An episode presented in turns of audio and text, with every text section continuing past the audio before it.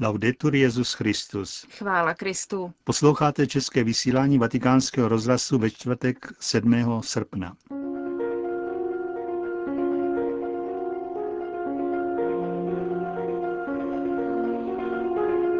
Benedikt XVI. dnes dopoledne přijal v Brixenském semináři bývalého italského prezidenta. Už 25 let ve Francii existuje hnutí rozvedených, kteří se rozhodli zachovat věrnost svátosti manželství svým ženám a mužům. Poctu Alexandru Solženicinovi vzdal také vatikánský deník Osservatore Romano.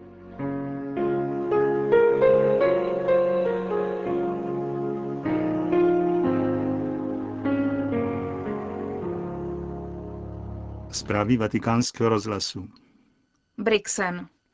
Benedikt XVI. dnes dopoledne přijal v Brixenském semináři bývalého italského prezidenta Francesca Cossigu. Společně také poobědvali. O setkání, které mělo soukromý charakter, hovoří mluvčí svatého stolce, otec Federico Lombardi.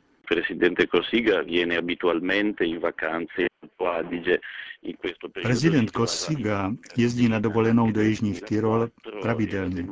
V této době se nachází ve Val Gardena. Také v roce 2004 přišel navštívit kardinála Ratzingera do Brixenu do semináře.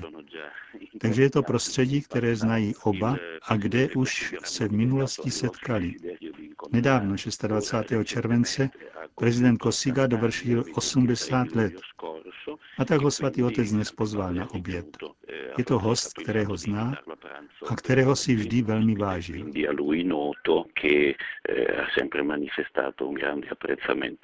Včera se Benedikt XVI. setkal s kněžími. Dnes tento oběd, sice to byla soukromá záležitost, ale nicméně s tak významným hostem, jako je bývalý prezident Itálie, jaké jsou další body papežova pobytu v Brixenu. Na příští dva dny není nic naplánovaného konkrétního. Jen v sobotu v podvečer v 18 hodin tu bude jedna oficiální událost. Svatému otci bude uděleno čestné občanství Brixenu. Takže mnoho veřejných činitelů se, pokud bude pěkné počasí, zhromáždí na nádvoří semináře, které je velmi krásné. Nebo, pokud by bylo ošklivě, uvnitř v knihovně a udělí svatému otci toto uznání. Toto uznání zde udělují s rozvahou a střídmostí. Brixen má zatím jen dva čestné občany. Benedikt XVI. bude třetí. Z Brixenu telefonoval otec Federico Lombardi. Vatikán. Čína změnila zejména image. Zbytek se ukáže, až zhasnou reflektory závěrečné ceremonie olympijských her. Na první stránce dnešního vydání o tom píše Osservatore Romano. Vatikánský deník navazuje na nedělní papežské přání olympionikům a na výroky kardinála Bertoneho o otevřenosti Číny. V některých delikátních otázkách, píše deník svatého stolce, lze snad mluvit o jisté otevřenosti, například vůči některým mezinárodním združením pro lidská práva nebo zahraničnímu tisku. Jiné, jako hnutí Tiananmen z roku 1989, jsou na choulostivé hranici a další skupiny, jako Falun Gong nebo tibetské organizace v zahraničí, mají přístup zcela uzavřen. Observatore Romano připomíná, že když byla olympiáda v roce 2001 přiřčena Číně, generální sekretář olympijského výboru z Pekingu slíbil naprostou svobodu informací a vyjádřil přesvědčení, že se akce pozitivně promítne nejen do ekonomické sféry, ale také do sociální situace, včetně vzdělání, zdravotnictví a lidských práv. Po sedmi letech papežský deník podotýká, že Mezinárodní organizace pro lidská práva mají v této věci výhrady. Řím. Hnutí Fokoláre zakládá centrum Chiary Lubichové. Na svém generálním zasedání hnutí odsouhlasilo o vznik centra, které bude mít za úkol uchovávat a poskytovat jak nyní, tak i budoucnu hnutí Fokoláre i veřejnosti bohaté dědictví, které po sobě jeho zakladatelka zanechala.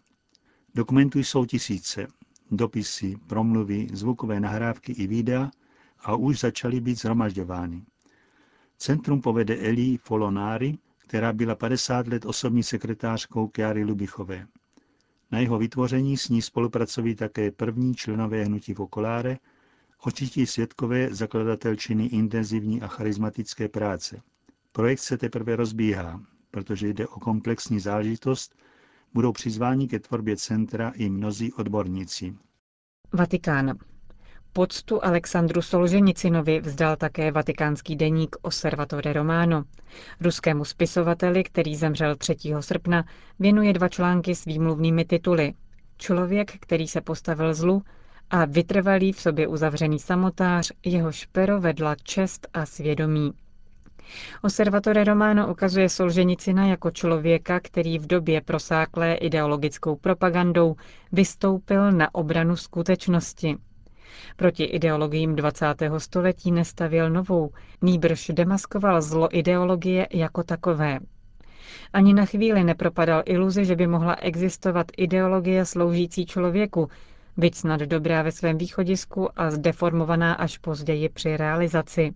Ideologie je špatná ze své podstaty, protože zlem je už osobování si práva zastupovat skutečnost ideou, ať jakkoliv krásnou, vznešenou nebo kdo ví jak oduševnělou. Žádná idea nemá hodnotu člověka. Čteme v Osservatore Romano. Podle publicisty vatikánského deníku Adriana del Lasti zásluhou Solženicina bylo to, že z politizované literatuře 20. století vrátil koncept duše, dobra a zla. Ve jménu křesťanského realismu ukazoval, že hodnota člověka vyplývá především z jeho vztahu s Bohem. Jako zajímavost svědčící o velikosti zemřelého spisovatele Observatore Romano uvádí, že Hans Urs von Baltazar vybral souostroví Gulag jako jedinou knížku, kterou by chtěl mít sebou, kdyby se ocitl na pustém ostrově. Kvito. V Ekvádoru začne v úterý třetí americký misijní kongres a osmý latinskoamerický misijní kongres. Zvláštním legátem svatého otce na této události je kardinál Nicolás de Jesus López Rodríguez, arcibiskup ze Santo Domingo. Ekvádorské hlavní město Quito oba kongresy hostí od 12. do 17. srpna. Setkání navazuje na pátou generální konferenci biskupů Latinské Ameriky a Karibských ostrovů, která se konala v loni v květnu na téma Učedníci a misionáři Ježíše Krista. Právě formace nových učedníků je podle pořadatelů jedním z nejdůležitějších předpokladů nové evangelizace. Misionáři se podle latinskoamerických biskupů musí dát do služby evangelizace rodiny a oživit misijní rozměr farností. Kongresu se bude účastnit na tři tisíce osob. Mezi nimi nebudou chybět ani předsedové všech biskupských konferencí na americkém kontinentě. Kromě kardinála Rodrigueze tu budou také monsignor Ricardo Flatz, apoštolský administrátor Zamory a biskupský vikář pro pastoraci v diecézi Quito a generální sekretář ekvádorské biskupské konference monsignor Samajniego. Liberie. Evropská unie vyjádřila znepokojení nad plánem Liberie na znovu zavedení trestu smrti. Ten zde byl zrušen teprve nedávno, v roce 2005. Rozhodnutí o jeho obnovení je extrémně znepokojivým znakem, který je v rozporu s vývojem v Africe i jinde ve světě během posledních let, stojí ve stanovisku předsednictva Evropské unie. To také potvrzuje svoje ne k používání trestu smrti za jakýchkoliv okolností. Zrušení trestu smrti podle něj přispívá k posílení lidské důstojnosti a rozvoji lidských práv. Evropská unie také poukazuje na to, že nebyl prokázán výstražný účinek tohoto trestu a že případný soudní omyl je po vykonání trestu nenapravitelný. Paříž. Už 25 let ve Francii existuje hnutí rozvedených, kteří se rozhodli zachovat věrnost svátosti manželství svým ženám a mužům, i když ti žijí v jiných svazcích. Komunita naší paní od závazku, jak se hnutí nazývá, zahájila 6. srpna své jubilejní setkání v Lourdech. Při té příležitosti její církevní asistent poskytl rozhovor informačnímu portálu francouzské katolické církve. Hluboce mě fascinuje věrnost zachovávaná dlouhá léta, která se postupem času stává pramenem udivující radosti, říká arcibiskup Domelas. V charakteristice komunity zdůrazňuje roli přátelství, která členům hnutí pomáhá zvládat často ohromnou bolest rozloučení, prohry a pocitu viny. Francouzský biskup mluví o významu odpuštění, k němuž dříve nebo později musí dojít na duchovní cestě rozvedeného člověka. Spiritualita členů hnutí je založena na hluboké, často velkou bolestí provázené touze zachovat věrnost. Jejím skrytým, ale velmi silným zdrojem je milost svátosti manželství. Členové hnutí komunity naší paní od závazku svědčí svým životem o tom, že Bůh zůstává věrný svým darům. Pro církev představují výzvu, aby se zamyslela nad duchovní pomocí pro tyto lidi, říká arcibiskup Domelas. Phnom Penh. Téměř 100 nemocných v terminálním stádiu našlo péči ve zdravotnickém zařízení, které před rokem otevřela katolická církev v Kambodži. Služby Elizabeth Health Center jsou zdarma a zařízení tak slouží pacientům, kteří by jinak žili jako žebráci a bezdomovci. Centrum se nachází u farního kostela ve čtvrti Beong Tompon a jeho pověst se rozšířila po celé zemi. O nemocné z celé Kambodži a o důstojný konec jejich života se tu starají dobrovolníci. Centrum funguje především díky příspěvkům a darům věřících, zejména z Evropy, Hongkongu a Austrálie. Jeho práce si cení jak občané, tak různé veřejné instituce i buddhističtí náboženští představitelé. Quebec. Nesmíme dovolit, aby se svatá země proměnila v křesťanské muzeum. Musíme se postarat, aby křesťanská společenství v zemi posvěcené smrtí a zmrtvých stáním našeho pána zůstala živá a dynamická. Tak kardinál John Foley povzbuzoval Kolumbovi rytíře k podpoře křesťanů ve svaté zemi. Jako velmistr rytířského řádu Božího hrobu v Jeruzalémě vystoupil 5. srpna na 126. schromáždění nejvyšší rady této organizace v kanadském Quebecu. Na setkání, které se koná každý rok, se sjelo 2,5 tisíce delegátů z celého světa. Účastníci přijali do Kanady na schromáždění s celými rodinami.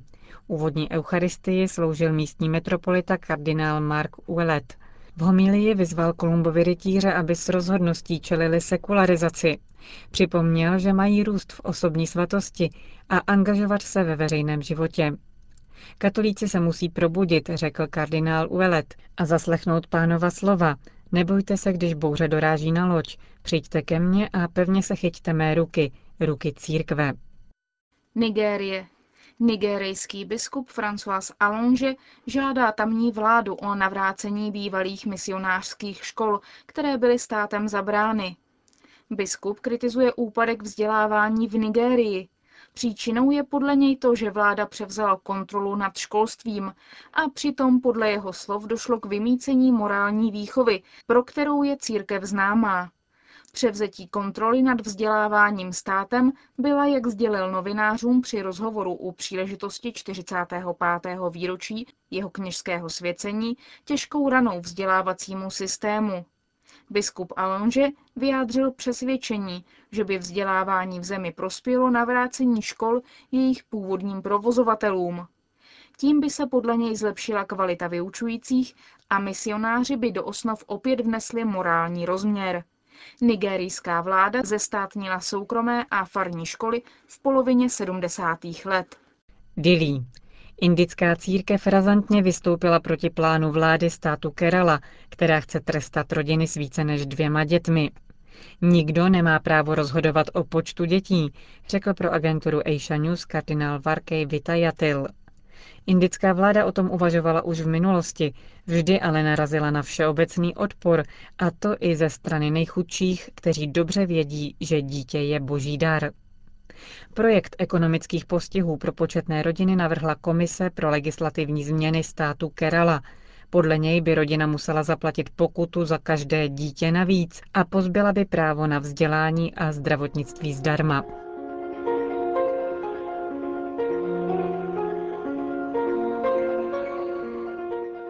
Končíme české vysílání vatikánského rozhlasu. Chvála Kristu. Laudetur Jezus Christus.